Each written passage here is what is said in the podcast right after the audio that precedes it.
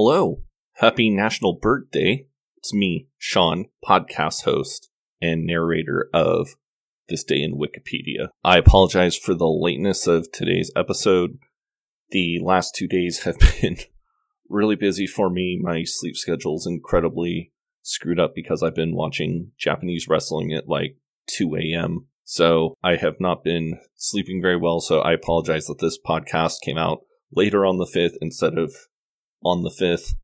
But hey, this will hopefully be the only one that's late. It's been a really eventful few days for me. Uh, had a lot of fun watching Wrestle Kingdom that I talked about yesterday. It was a really good show. We have some really fun, interesting people to talk about today. I think I said this before. I'm really trying to make this international and not American centric. So I did have an American for the birth today, but then when I was looking through the births again to for January 5th, I found one that I can't believe I overlooked the first time I looked at the list of births and I got really excited. So, with that tease, we are going to go ahead and start. So, on this day, January 5th, 1941, Hayao Miyazaki was born in Bunkyo, Tokyo. So I know a lot of people listening right away probably know who Miyazaki is and are like, oh, Sean, I know everything there is to know about Miyazaki. I've seen all of his movies. I agree with you. Like, this is probably the least interesting person I could have done today since his life is very well known. But, you know, I love Miyazaki. So I wanted to just tell people who maybe hadn't heard about Miyazaki before about him to maybe encourage people to go out and watch his library of absolutely fantastic films. So, with that, Miyazaki is a celebrated animator, director, producer, screenwriter, author, and manga artist. He is the co founder of Studio Ghibli and one of the most just acclaimed animators in history. He is often called the Walt Disney of Japan. Studio Ghibli is called the Disney of Japan. Miyazaki has always worked in animation. His first animation job was with Toei Studios in 1963 when he was just a mere 22 years old. And he sort of worked all over the Japanese animation industry, and it but it wasn't until 1979 that he finally directed his first feature film, which was The Castle of Cagliostro in 1979 and Nausicaa of the Valley of the Wind in 1984. Over the years, he has developed a gigantic reputation. He started to become really well known with his films Castle in the Sky, My Neighbor Totoro, Kiki's Delivery Service, and Porco Rosso. But it really wasn't until 1997 with Princess Mononoke that he really became a worldwide name. The success of Princess Mononoke was followed up in 2001 with Spirited Away and then Howl's Moving Castle in 2004. Around the time that Howl's Moving Castle was coming out, almost all of the earlier Ghibli films, like Nausicaa, Porco Rosso, Kiki's Delivery Service, etc., were all being released on DVD with very high budget US English voice casts. Gillian Anderson, Billy Crudup, Claire Danes, Billy Bob Thornton, Minnie Driver, Jada Pinkett Smith, Keith David.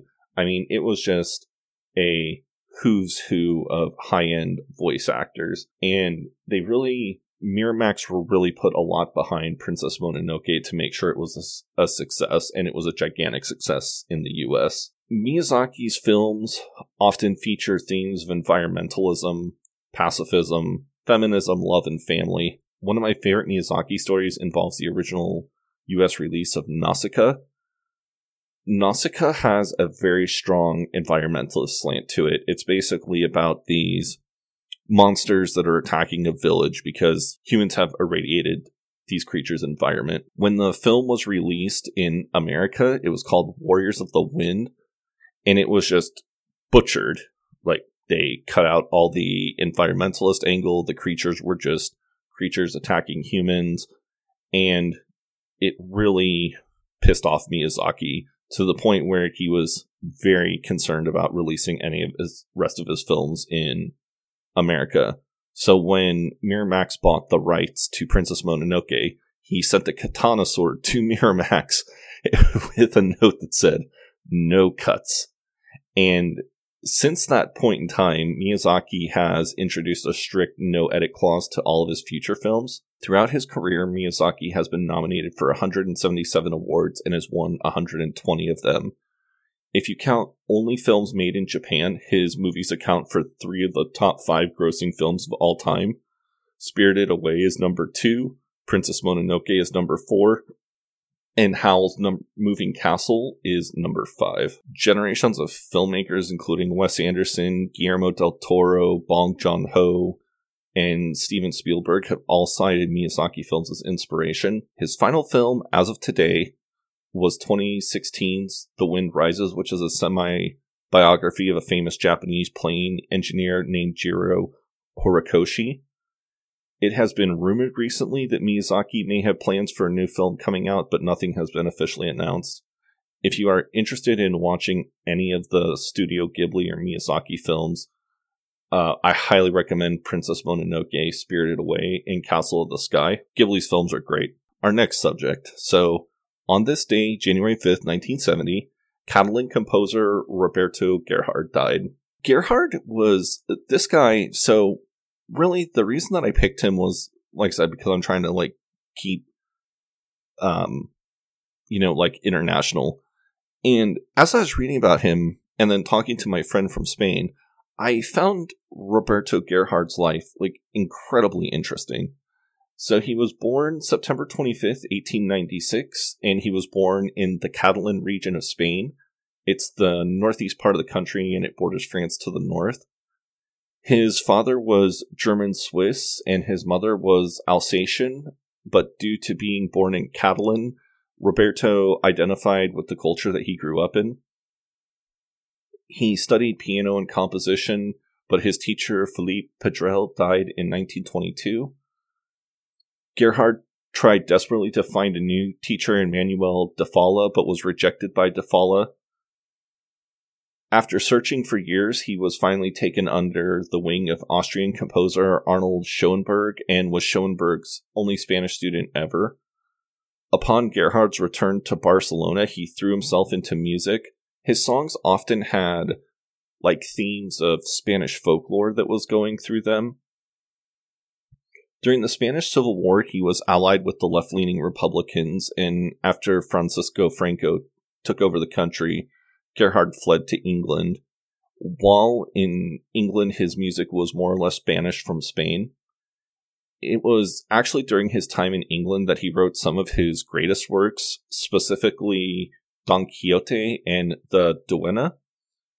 He is also widely thought to be one of the first composers of electronic music in Britain, and his incidental music for King Lear in 1955 was the first electronic score for British stage presentation. He died in 1970 in Cambridge and is buried at the parish of the Ascension Burial Grounds, and his archive of music is kept in Cambridge. So, while talking to a friend of mine from Spain about Roberto, you know, I mentioned that he exiled himself when uh, Franco took over, to which my friend Diego responded that that actually was very common, that a lot of artists and a lot of left leaning people that supported the Republicans fled the country after Franco took over. And in fact, some of Diego's family was actually exiled during Franco's time as ruler. So I just thought that that was really interesting that, you know, while not, you know, that the guy, even after he was exiled, he still really loved that Spanish side of his life and that Spanish part of his life. And made sure that all of his music reflected Spain and always showed Spain in a popular light, even if he himself was largely unable to visit the country outside of a few holidays. And finally, on January 5th, 1933, construction began on the Golden Gate Bridge. So while the Golden Gate Bridge itself is interesting, what I found really interesting too was just how it was designed. Um, before the bridge was built, the only way to get across the water to what is now Marin County was by a ferry. It was a relatively short ferry ride at 27 minutes, and the cost of a ticket was a dollar. A bridge was desired but many engineers at the time felt that a bridge that long could just not be safely built to withstand the water and the tides of the of the San Francisco Bay. The original cost of the Golden Gate Bridge was projected to be over $100 million, which is the equivalent of roughly $2.3 billion today, and it was just totally infeasible to build something like that. Engineer Joseph Strauss claimed that he could build a bridge for $17 million, or 399 million today. And it took Strauss over 10 years to drum up enough support for a bridge, and he faced opposition from a wide range of sources, including unions who only wanted union labor to work on the bridge, the United States Navy, who was worried that the bridge might impede ships from coming in and out of the harbor, and potentially they were also worried that the bridge could be like bombed and that it would fall into the harbor and then prevent any ship traffic from leaving. And finally, from the Southern Pacific Railroad, which was an incredibly powerful company in California, and they own the ferry services, and they were actually worried about losing the money from the ferries across the harbor. Strauss, from what I was able to kind of gather doing this research, Strauss was like a bit of a con man in a sense like he he knew what he was talking about but he really was a confidence man more than anything. And he worked with an array of engineers on the final design of the bridge including senior engineer Charles Ellis who was responsible for the structural design of the bridge. And basically upon his completion of like the blueprints i guess i'm not i'm sure i'm not using the correct terminology but when the design was finished, he basically fired Strauss and then claimed everything for himself and was like, here's what I did. It took six years for the Golden Gate Bridge to be built, and in 1937, when the bridge opened, Ellis was specifically not invited to the opening of the bridge. At the time of its completion, the Golden Gate Bridge was the longest and tallest suspension bridge ever created, the bridge is considered one of the modern wonders of the world and is considered one of the most photographed bridges ever. The other interesting thing that I read too is that it got its red color because the designers felt like if it was foggy outside that the bridge would be easier to see if it was red thus you know could avoid some more uh, thus could avoid some accidents um so, yeah, January 5th, very interesting day. So, thank you all so much for joining me. Have a fantastic day. And I will see you tomorrow, Wednesday, January 6th. Goodbye.